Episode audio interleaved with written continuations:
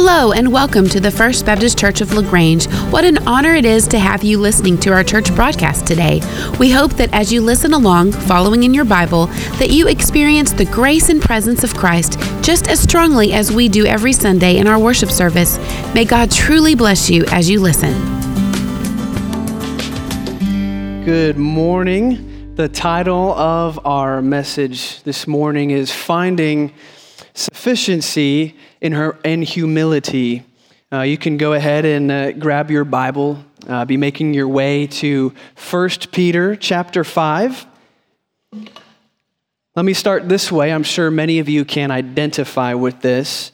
Um, but, you know, I always like to help people like to serve people. I love to be there for people. It's just something I love. I've always loved it, love to help people.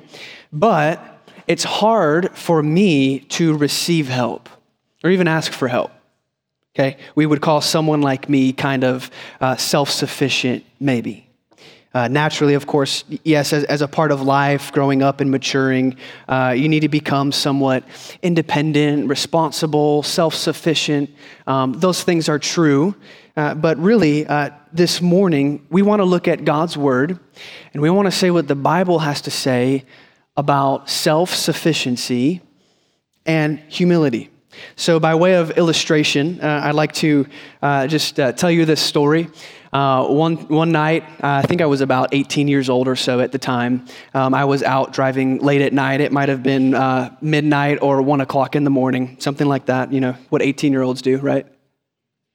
Um, so I was out driving. This wasn't a normal drive, though. Um, at the time, I was still living in Ohio, and there was snow on the ground. Okay, so now for me personally, winter is terrible. I hate winter. I hate everything about winter. Summer all the way. Uh, but winter is terrible, and I grew up in Ohio, Northeast Ohio, so winters were long. They were brutal. They were cold. There was a lot of snow. Um, but for me, the only good thing about snow was getting to drive in it. That's the only thing I loved about snow, really, at the end of the day. I mean, some people really aren't good at driving in the snow. Some people learn to deal with it. Some people are terrified of it. Other people thrive in it. And I love driving in the snow. And so here I was late one night, driving home in the snow. And of course, I'm snow drifting in my 4Runner as an 18 year old, just having a blast, making my way home. Uh, so eventually, I come to the top of my street, um, coming home, uh, come around the corner. And unfortunately, the next thing you know, I'm in the middle of someone's front yard. Okay. Not so good. So there's, you know, a couple things you can do when you're stuck in the snow, and I'm trying to do all of it, backing out, you know, moving stuff around, digging. I'm trying to get out, right? But I'm worried at this point. You know, I grew up in the suburbs, so houses are really close together. Here I am, you know, in the middle of someone's front yard. We're not talking about like in the country where I'm just in the field and no one sees me, right? Uh, midnight, headlights are still on. I didn't even think to turn my headlights off. My headlights are shining in someone's, you know, house. Uh, so I'm starting to get worried. I'm panicking. You know, I'm not getting out. I'm stuck. And so I really get to this point where I know what I have to do, but I don't want to do it. Um, and that's make a phone call to my father as an 18 year old at one o'clock in the morning. So, of course, I, I call my dad, uh, pick up my phone, call him up. He answers it Jacob? I'm like, hey, um, I'm at the top of the street and I'm stuck. I'm in someone's front yard. Can you come get your truck and pull me out, right? So, point of the story is I won't bore you with all the details, but everything was fine. There was no damage. I got out. We're all good. But the point of the story is all I really had to do was humble myself, right? Make a phone call. Uh, call upon my dad. And of course, he was more than willing, ready, able to, to come help me. Um, but all I had to do was kind of stop, right? I was trying to fix the whole thing. I was trying to get out. I was under pressure. I was worrying. I, you know, this is kind of a bad situation. All I had to do was stop and make a phone call. Stop and cry out for help. And really, I thought to myself, you know, Jacob, stop it. Your daddy has a big truck, and he'll just come down the street and yank you out take you out. Really, it's simple. And so that's kind of what we're talking about uh, this morning um, finding sufficiency in humility, finding sufficiency outside of yourself, which involves humility. So uh, please stand for the reading of God's word, we will be in 1 Peter chapter 5, uh, verses 5 through 7 will be where we spend most of our time. Hear the word of the Lord. You younger men, likewise, be subject to your elders, and all of you clothe yourselves with humility toward one another. For God is opposed to the proud, but he gives grace to the humble.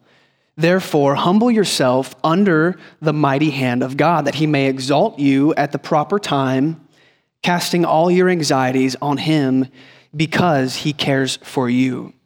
You may be seated. May the Lord bless the reading and the proclamation of his word. So, since we're jumping kind of in the middle of something, we don't really know what's going on, I really want to give some brief context, uh, an introduction to uh, a brief in, uh, introduction to the book of 1 Peter and specifically set us up in chapter 5. Uh, so let's look back up to verses 1 through 5. I'll read them very quickly. Uh, Therefore, I exhort the elders among you as your fellow elder and witness of the sufferings of Christ, and a partaker also in the glory that is to be revealed. Shepherd the flock of God among you, exercising oversight, not under compulsion, but voluntarily, according to the will of God, and not for sordid gain, but with eagerness, nor yet as lording it over those who are allotted to your charge, but proving to be examples to the flock. And when the chief shepherd appears, you will receive an unfading crown of glory. So here we are in 1 Peter. Uh, Peter is writing to mainly Gentile Christians, those of whom he's never met. Uh, and unlike the Apostle Paul, Peter did not start these churches or plant these per, uh, churches, and thereby he really has no personal or circumstantial um, association with them or connection with these Christians. Uh, nevertheless, Peter wants to encourage them really just as they live the Christian life. Specifically, of course, Peter is urgently uh, writing to these Christians because they're facing persecution. It's a main theme of the book. Uh, so, of course, he wants to write to them and encourage them because they're under persecution. Okay, they're, they're under sufferings. Um, but at a very general level, there is really nothing extremely unique uh, in the content of 1 Peter, but rather what we find is just the most fundamental and foundational things of what it means to be a Christian and what it looks like to live out the Christian life in this world. So then we come to chapter 5, where we're at this morning. Um, this is the final chapter in Peter's letter, and he's, he starts his final remarks uh, to the elders. So this is, this is important. He begins exhorting, and he begins that exhortation with the leaders.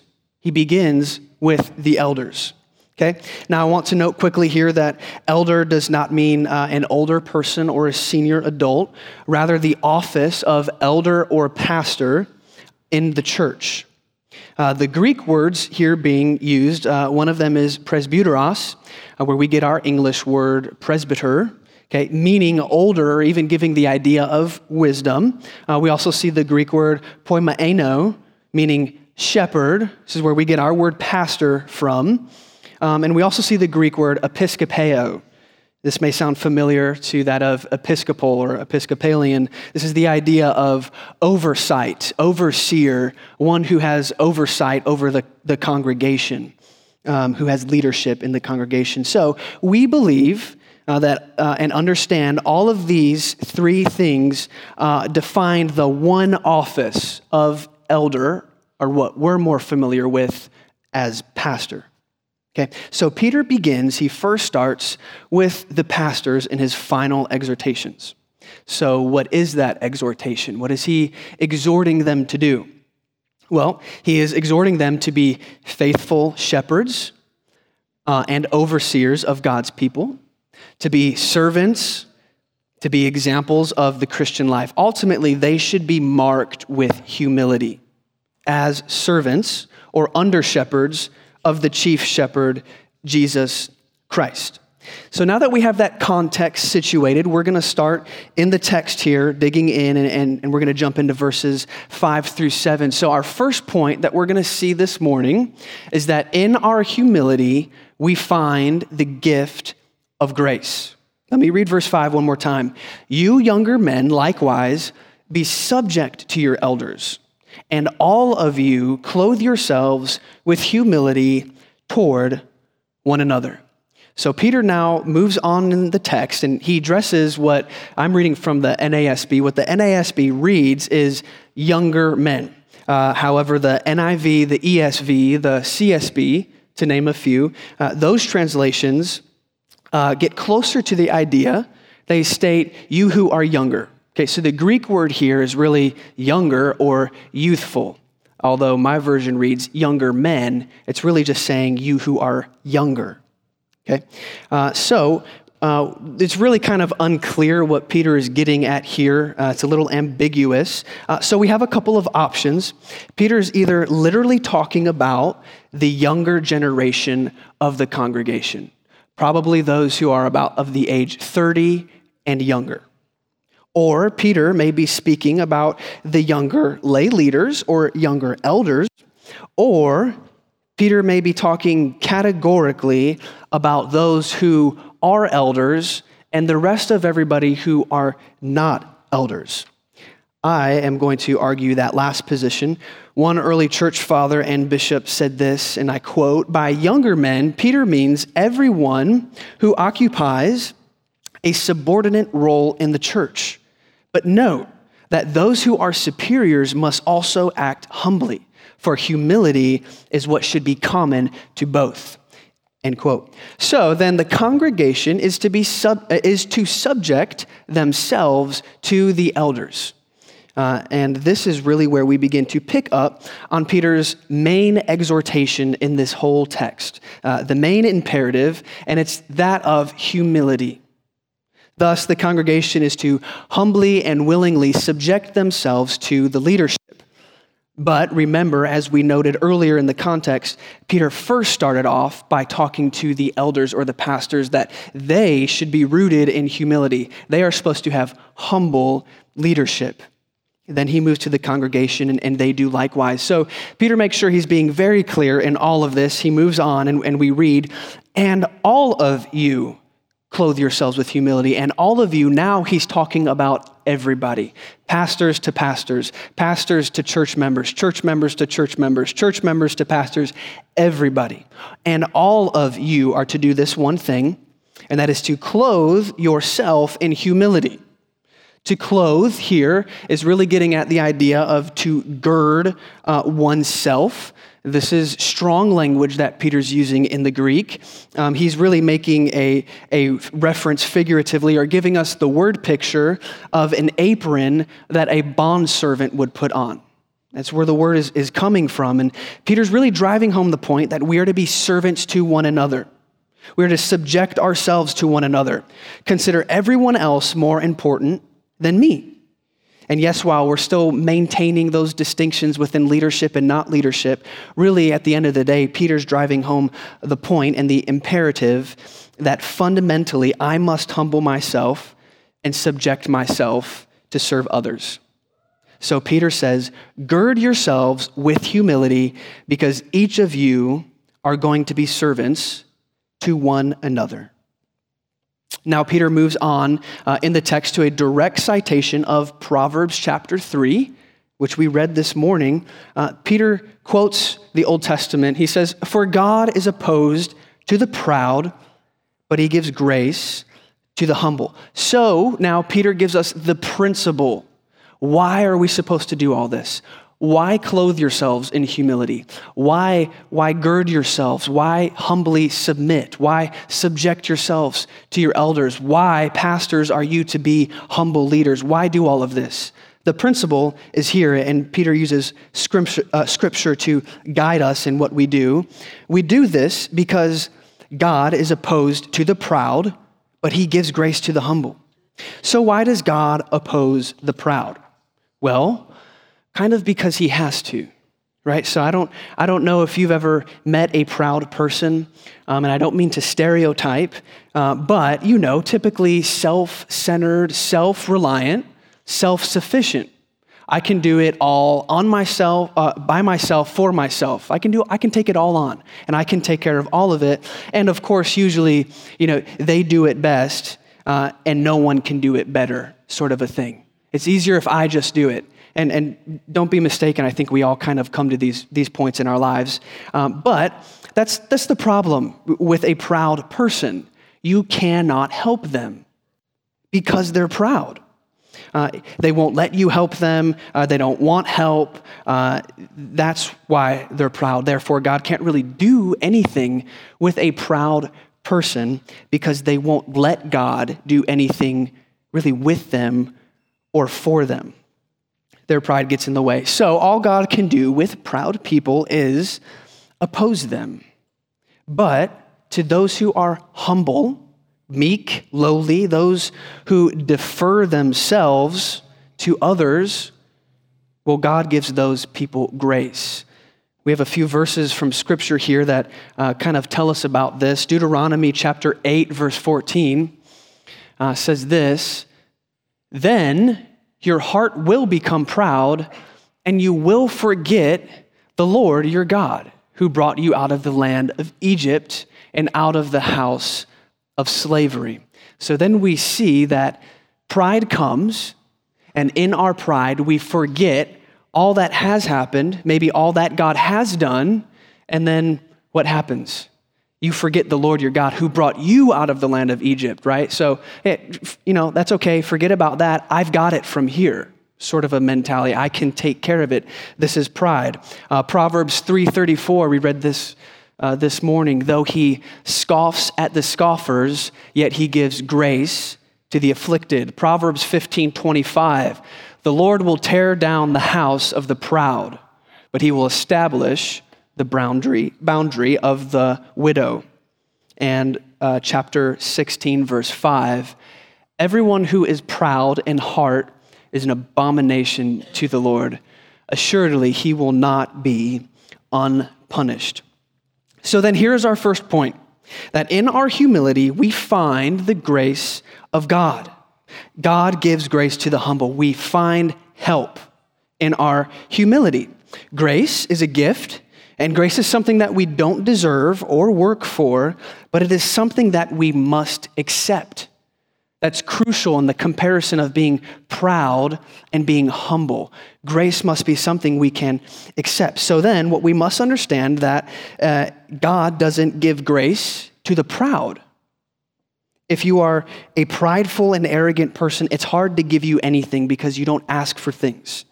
You don't look uh, to be dependent or needy or at least show your need. You aren't looking to accept or even ask for help. But when you clothe yourself in humility, it's easier to accept help and grace. In our humility, we find the gift of grace. Further, in context, uh, we also see that we find sufficiency from servants around us. We find sufficiency with servants around us. The exhortation that Peter is giving is to clothe yourselves in humility toward one another. So then we really begin to see this idea, this thing that God gives grace to us through those around us. We find sufficiency outside of ourselves. We find sufficiency in servants around us. Let's read 1 Peter uh, chapter 4, verses 8, 9, and 10. Peter, going up uh, in the previous chapter, says this Above all, Keep fervent in your love for one another, because love covers a multitude of sins. Be hospitable to one another without complaint. As each one has received a special gift, employ it or use it in serving one another. And here's the key as good stewards of the manifold grace of God. So then, now, uh, not only do we impart God's grace toward one another in our humility to each other, but we are fueled by God's grace. We are being good stewards of the grace that has been given to us when we serve each other. So, what does this tell us? We need the body of Christ. And this is important.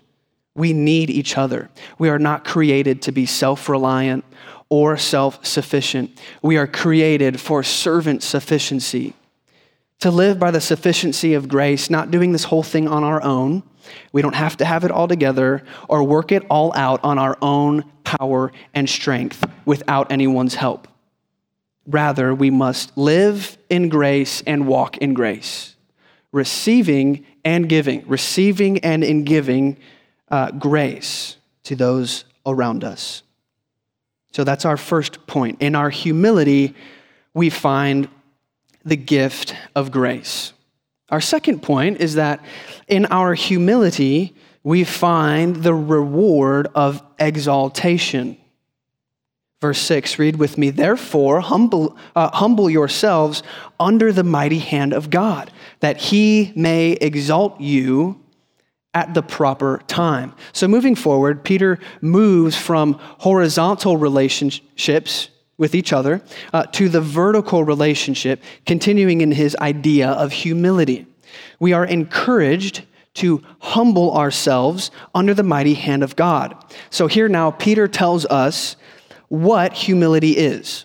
Humility toward God is placing yourself under the love and sovereignty of the Almighty.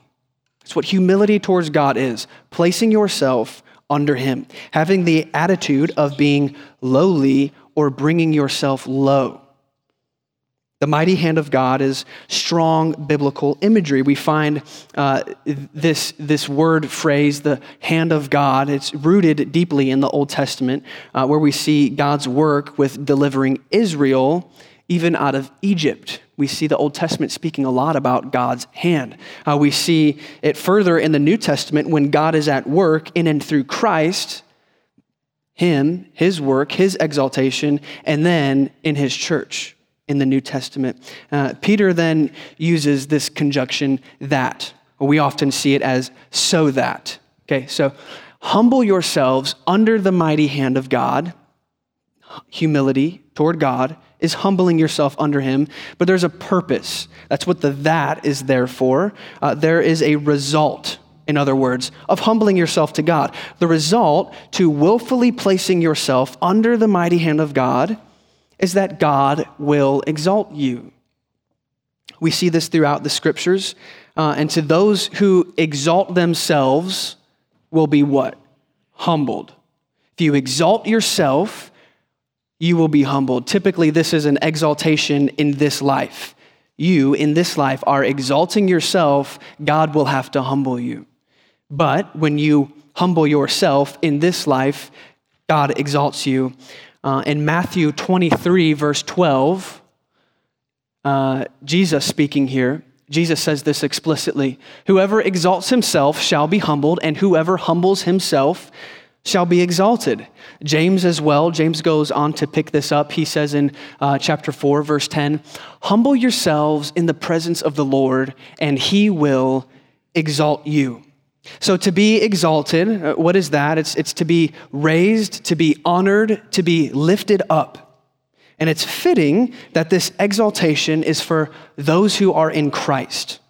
So, we humble ourselves in this life so that one day we will be exalted with and in Christ. Our exaltation is not based on our merit, it's not based on our sufficiency, it's the opposite. It's based in our humility, our bringing ourselves low, not in our work, not in our sufficiency. Our exaltation is found in our humility. The exaltation of the humble, of course, then is at the proper time.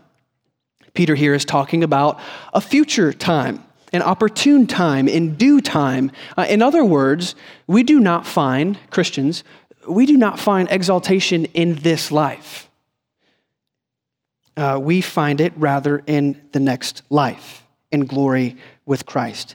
So, then we see our second point. In our humility, we find sufficiency in a future hope and promise of what God will do. There is sufficiency in what God will do in the future. That future hope gives us sufficiency. Outside of ourselves, not by my own sufficiency, not by what I'm doing. Rather, it is the humility of getting under what God has done, can do, and is going to do. There's a future reward of exaltation. We do not live this lowly life of humility as servants for no reason. In other words, God does not humiliate us or wish that we live this holy life for no reason. There is a future exaltation for those who humbly follow the Lord, one that is eternal and immutable. When you try to exalt yourself in this world, the end is eternal humiliation. God, this may sound kind of funny, but God wants to exalt you. You can't exalt yourself, and we kind of know that because God is opposed to the proud, right? But God wants to exalt you, and He can exalt you. But first, in this life, we must live as humble servants. As we look to this future reward, of course, we must look to Christ himself. In John's Gospel, chapter 3, verse 14, it reads, As Moses lifted up the serpent in the wilderness, even so must the Son of Man be lifted up, be exalted. In John's Gospel 8, verse 24 or 28 says, So Jesus said, When you lift up the Son of Man, then you will know that I am He and I do nothing on my own initiative, but I speak these things as the Father has taught me. And then we kind of come full story. We read Acts chapter 2, verse 33. Therefore, having been exalted to the right hand of God, and having received from the Father the promise of the Holy Spirit, he has poured forth this which you both see and hear. The Son of God, who took on our humanity becoming fully God and fully man, yet without sin. This is true humility. True humility and exaltation is really found in Christ himself. So, the God man, Christ Jesus, who is the ultimate service, he lived a life of humility and grace, and then exalted to sit at the Father's right hand. To be clear, though, I, I do want to add uh, when we speak of our exaltation, this is not some form of us becoming gods or little gods. That's not what's happening in the text. Biblically, what we see, though, um, is that rather in Christ, we receive all of his benefits, his love, his glory, and the glory of eternal life being reconciled to God. So our exaltation is never on our own or for us, or that in some way we become a God somehow. That is not what happens. Our exaltation is found in Christ. So we've walked through the first two verses, uh, and we see that we must clothe ourselves in humility toward one another. We must humble ourselves under the mighty hand of God, and that in our humility we find the gift of grace and look to the reward of exaltation. And so at this point in our service, uh, we want to do the book. We want to do this humility thing. Uh, we want to let the word of Christ dwell richly within us. Uh, just this week, God was uh, beginning to work in my life, uh, teach me about all of this in a fresh way. Really, recently, uh, one of my closest friends reached out to me. Um, sorry. Um, one of my closest friends reached out to me, um, kind of starting to share his heart. Um, and he exposed some things maybe that I've done to hurt him uh, in the past, even some things that I didn't even necessarily recognize or think that might have been a big deal uh, to me. Um, of course, to be honest, immediately, really, I wanted to respond pridefully. I think oftentimes we find ourselves in a situation like that, and our gut reaction is, you know, I want to respond, uh, respond pridefully. I, I want to be defensive, clear my name, right? Make justifications for what I've done, rationalize uh, all I've done, all the things that I might have done, might not have done. Um, and I wrestled with that. I was literally working on this message in that moment when he, uh, when he communicated to me. And I looked down, literally, and read in the scriptures, God is opposed to the proud, but he gives grace to the humble. And it stopped me that if I was going to give grace, I was going to first need grace myself. I had to clothe myself in humility toward my brother, toward a very close friend. Maybe you've had a similar situation happen to you this week. Maybe it's an entirely different circumstance. maybe it's not a situation, maybe it's a season of life. But I want to take some time uh, right now uh, in this moment where we can kind of slow down, we can think about things, we can meditate on Scripture, uh, and reflect. So let's start with Scripture as we do this. So, Paul, in the context really of love, selflessness, uh, self, sorry, selflessness, uh, humility, servanthood, really, he charges us to be like Christ. And we read in Philippians chapter 2, verses 5 through 9 Have this attitude in yourselves, which was also in Christ Jesus, who, although existed in the form of God, did not regard equality with God a thing to be grasped, but he emptied himself, taking on the form of a bond servant, being made in the likeness of men. Being found in the appearance of a man, he humbled himself by becoming obedient to the point of death, even death on a cross. For this reason, God highly exalted him and bestowed on him the name which is above every name. So, we want to take a few moments here, reflecting on that scripture. We want to meditate on Christ. Think about Christ, meditate on Him. So, take uh, just a couple of minutes and just reflect on Christ. He's a humble servant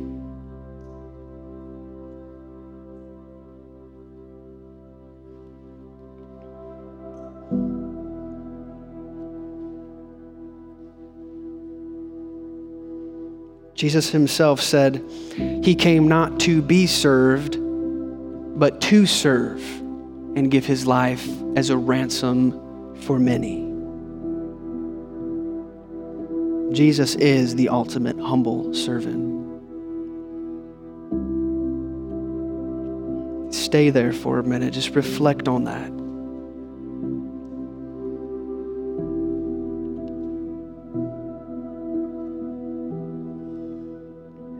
He humbled himself to the point of death, even death on a cross.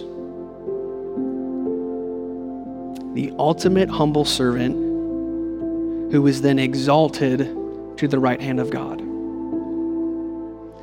Now we want to kind of look inwardly as you're meditating on Christ, meditating on the scriptures. Now, kind of think inwardly. Is there any pride in my life?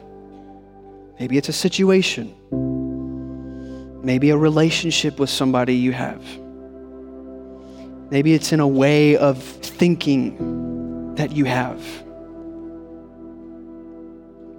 Maybe it's behavior of something you're doing against someone or not against someone, just selfishly. Is there any pride in my life? Think about that. What might it be? What does it cause you to do? How does it manifest itself?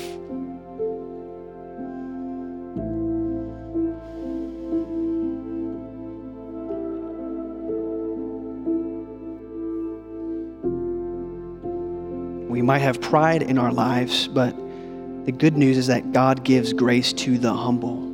So, recognizing your pride and thinking about that, in that situation, you're humbling yourself, and God will give you grace.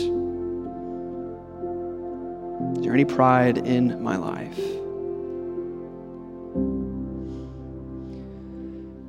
Now we'd want to turn back to Jesus Christ. Not only is he the ultimate humble, suffering servant who took care of all of it, and then he was exalted but he's also our high priest. Jesus Christ is our high priest. So, in these moments, as we reflect on Scripture, and then we look at our life, our relationship with Christ, our relationship with others, we then can turn to our high priest. He's praying for us. The scriptures are clear. He wants to give us grace. So then, turn to Christ, your high priest, Take a few moments. What is he saying to you in this situation? What is he saying to you about your pride? Listen to Christ. He cares about your life, your struggles, your anxiety, your areas of pride, and he wants to help you. He wants to give you grace. What is your high priest saying? Listen to him.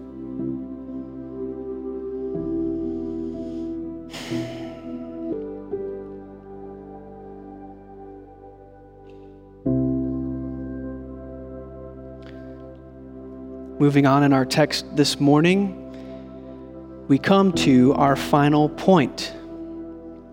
In our humility, we now find the provision of care. Let me read verse 7. One of maybe the more exciting verses in this passage here. Verse 7 reads, Casting all your anxiety on him because he cares. So, back in verse 6, we learned what humility is, right? Humility towards God is placing yourself under Him, right? Placing yourself under the Almighty. Well, now in verse 7, Peter gives us the practical way of doing that. So, how do you humble yourself, or what does it look like to humble yourself to God? And it looks like this casting all your cares on Him. Again, now we see for maybe a third time, Peter is using strong language again here. He doesn't just say, hey, hand it over to God or, or, or tell God about it merely or, or just say something to him. No, he says, cast. It's in, it's in the verb there, casting. Um, so that has this idea of throwing, really, is kind of what the, the Greek is getting at. We throw these things onto God casting your anxiety on Him. Maybe we can even give a word picture of rolling something heavy off onto someone else. So, throwing this onto God or rolling a heavy weight of anxiety or, or worries or burdens onto the Lord. Anxiety, of course, uh, we probably don't have to really define that. Most of us kind of are well acquainted with it. Anxiety is to be understood as just that cares, concerns, worries. Um, however, in context, we do have to draw the connection between anxiety and pride. The connection between anxiety and pride. So, since the imperative is to humbly cast off or throw off your anxiety onto God, then the opposite would be to be filled with it, to hold on to your anxiety and your worry. This, then, in context of humility and pride, and really the dynamics of what Peter's talking about, it is a prideful thing, or maybe even a prideful consequence. Anxiety is a prideful consequence. Um, holding on to your anxiety and bearing your burdens alone is prideful because God wants you to give it to Him. So the good news uh, is that this command is not arbitrary or impersonal, right? Oh, hey, just, just throw it onto God. Well, it's good news is it's not that arbitrary or, or that impersonal, right? We're not expect to just magically get rid of our worry or our, our anxiety. Um, the fact is that there's a very personal reason that we do this. So, why do you cast all your anxieties onto God? Again, he says it right there in the text because he cares for you. Cast your cares on God. Why? It's simple because he cares for you. God is genuinely and personally concerned. He does not only care about you, but he wants to care for you. So then we see our final point. In our humiliation, we find the provision of care. The point is that we come to God and He takes care of us. We have a God who cares. We cast our cares, our burdens, our anxieties, our worries, all those things we wrestle with, we cast them onto Him. Having confidence that he will receive, we will receive God's provision and care. A very familiar Bible passage that speaks to this is Matthew chapter 6, verses 25 through 33. Jesus speaking here, For this reason, I will say to you, do not be worried about your life as to what you will eat, what you will drink. Um, or what you will drink, uh, nor for your body as to what you will put on. Is not life more than food, and the body more than clothing?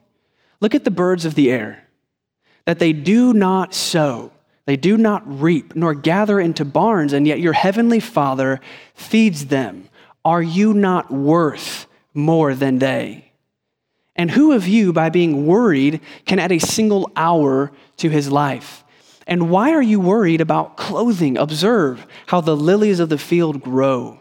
They do not toil they do not spin. And yet I say to you that even Solomon in all his glory clothed himself like one, none of these. But if God so clothes the grass of the field, which is alive today and tomorrow will be thrown into the furnace, will he not much more clothe you, you of little faith? Do not worry then, saying, What will we eat? What will we drink? What will we wear for clothing? So we see even Jesus' commands and his teachings and his life is this life of not worrying about the things of this world. Now, I want to quickly note uh, that anxiety is a real thing. Okay, uh, I myself uh, and God has no intentions on simplistically rationalizing your anxiety. The reality is that God knows that we have legitimate worry and anxiety, and that's why He lovingly wants to provide and care for those. But we must know that anxiety comes out of a belief that one must take care of oneself. When we convince ourselves that I have to solve all the problems um, in my life, I have to bear all the burdens, that I have to make this whole thing work, that it's really all up to me. Well, at that point, there's only kind of one person I'm trusting in, and that's myself. So, yet again, we see God does not want me or you to be self sufficient. And to say it in a way that would make a whole lot of sense to our church, we could say it like this Anxiety is birthed out of aloneness. Instead, we must humble ourselves under God's mighty hand. In our humility, we find the provision of care. But something happens when we cast our cares on the Lord. Surely this does not mean that at best God sympathizes with us or God merely thinks about us when we come to him and, and cast our worries on him, right? Or at worst, maybe he's apathetic or indifferent to what's distressing us. Um, do we lay our worries and anxiety at his feet and then he proceeds to just think about us and then move on? No, rather, the Lord proceeds to care for us, comfort us, sustain us. In Psalm 55, verse 22, uh, the psalmist says this Cast your burdens upon the Lord, and he will sustain you. He will never allow the righteous to be shaken. So then, casting your cares on the Lord is not some therapeutic trick. When we throw our anxieties and worries on the Lord, He actually does something about it.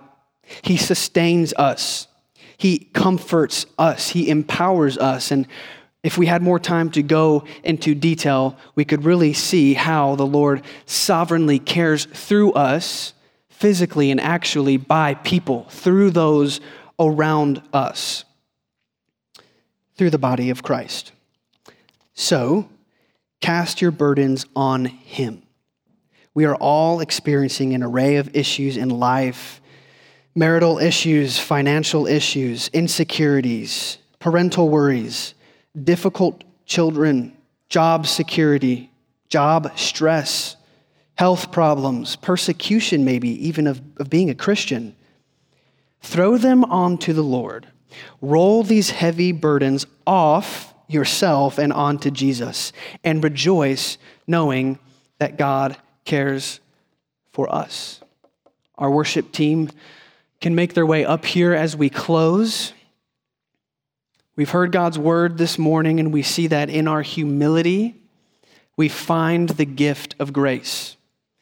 In our humility, we find the reward of exaltation. And in our humility, we find the provision of care. God wants to do all of those things in your life, but the, the key part in all of those points is that we have to humbly come before the Lord. We must be hum, hum, uh, humble, we must be clothed in humility. So now we want to take uh, just a few more short moments. The Lord always wants us to respond to Him by faith. Maybe you don't even have faith in Jesus this morning, or maybe you do. Uh, maybe it needs to grow. But the Lord wants us to respond in faith. The great news is that God wants to take care of us. Maybe you find yourself here this morning and you don't quite know about this whole thing. You don't have a relationship with Jesus, and casting all your cares on God might sound great, but you're like, where do I start? And really, it's simple. You start right there, calling upon the name of the Lord and casting your cares upon Him, confessing that you are insufficient within yourself. Jesus lived the perfect life he humbled himself. He became obedient to the point of death, even death on a cross. And Jesus died, taking all sin and suffering all the wrath of God so that you and I wouldn't have to. He is the only one that could do it. You and I are insufficient. We're sinful. And we stand separated from God apart from Christ. But Jesus changes all of that. So maybe that's you this morning. Uh, for those of us who are already Christians, maybe you're here uh, and you know there's pride in your life and it's hindering you and God, it's hurting relationships uh, with those around you. Maybe you've even been hurt by the church before, and it's hard for you to humbly serve each other. It's hard for you to kind of come back into the body that way because of hurt. Maybe you're full of anxiety this morning. Maybe God is exposing areas in your life where you are just self sufficient and self reliant. So I encourage you to receive the Word of God and respond and get grace today. So if you would please stand, take a few moments and think about these things. You could come to the altar, you can come up front, you can grab somebody, you can pray there in your seat, whatever you need to do, but let's respond to the Lord.